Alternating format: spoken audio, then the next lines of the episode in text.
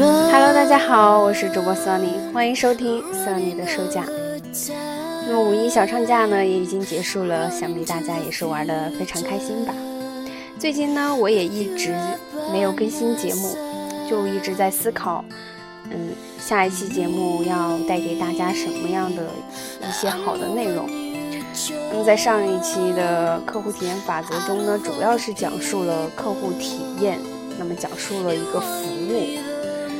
很多法则呢，其实我们可能在生活中以及工作中也都一直在遵循。那这本书呢，它更多的是整合客服文化。那当然了，无论什么行业，客服文化都是必须要学习的。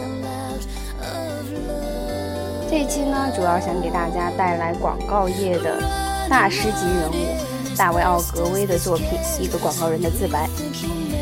这本书呢，是广告业的经典必之作。那么，大卫·奥格威呢，对广告以及整个行业的见解，都在这本书中得到了一些阐述。那么，书中呢，会提及很多案例，通俗易懂，十足的干货。那么，大卫·奥格威为什么要写这本书呢？我们先来了解一下他的背景。那么，看看大卫·奥格威是如何。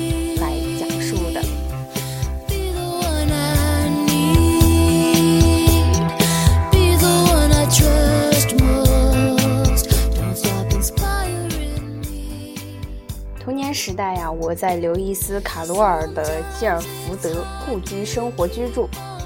我的父亲是讲盖尔语的高地人，我很崇敬他。他是一位研究古典著作的学者，那么同时也是一个顽固不化的不可知论者。有一天，他发觉我已经瞒着家人进教堂了。我的老儿子，你怎么受得了那些胡说八道呢？那些胡扯对庸人还合适，可是对有教养的人就算不上什么。绅士并不一定是非基督教不可。那么我的母亲呢，是一位漂亮的爱尔兰人，脾气有些古怪。她不利为我财产继承人，理由是不要她帮，不要她的帮助呢，我就能挣到很多的钱，多到我花不完的程度。我不能不承认，她的确是对的啊。九岁那年，我被送进伊斯特伯恩的多特男童学校就读。校长这样评价我：他有过人的创建，爱和老师辩嘴，想说服老师承认他是对的，而书本则是不对的。不过，这也许更证明了他的确有着过人的独创能力。我说，拿破仑可能是荷兰人，因为他的哥哥是荷兰君主。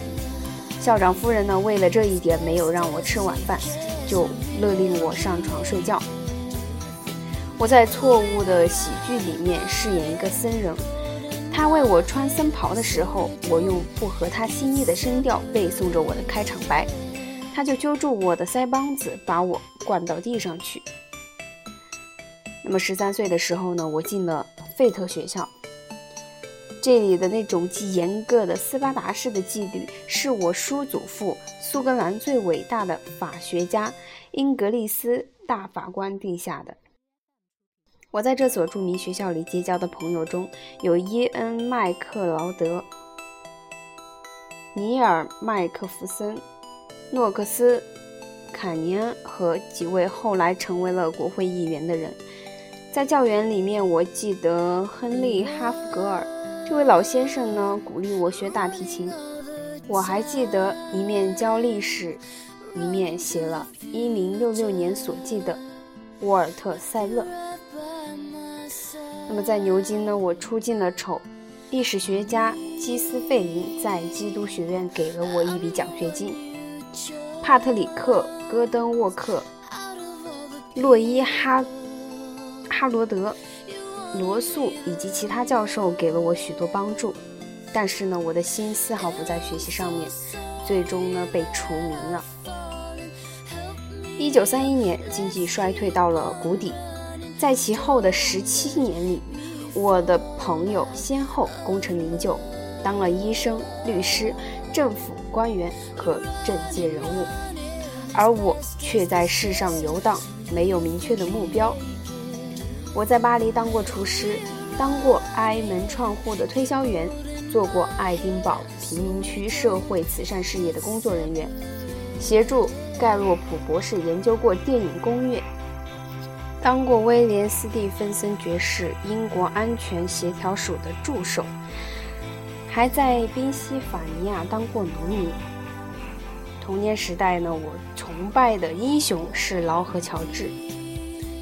我打算长大了当首相，但是我最终却落在了麦迪逊大道，成了一名广告代理商。我的十九家客户现在的营业额已经比女皇陛下政府的收入还要高。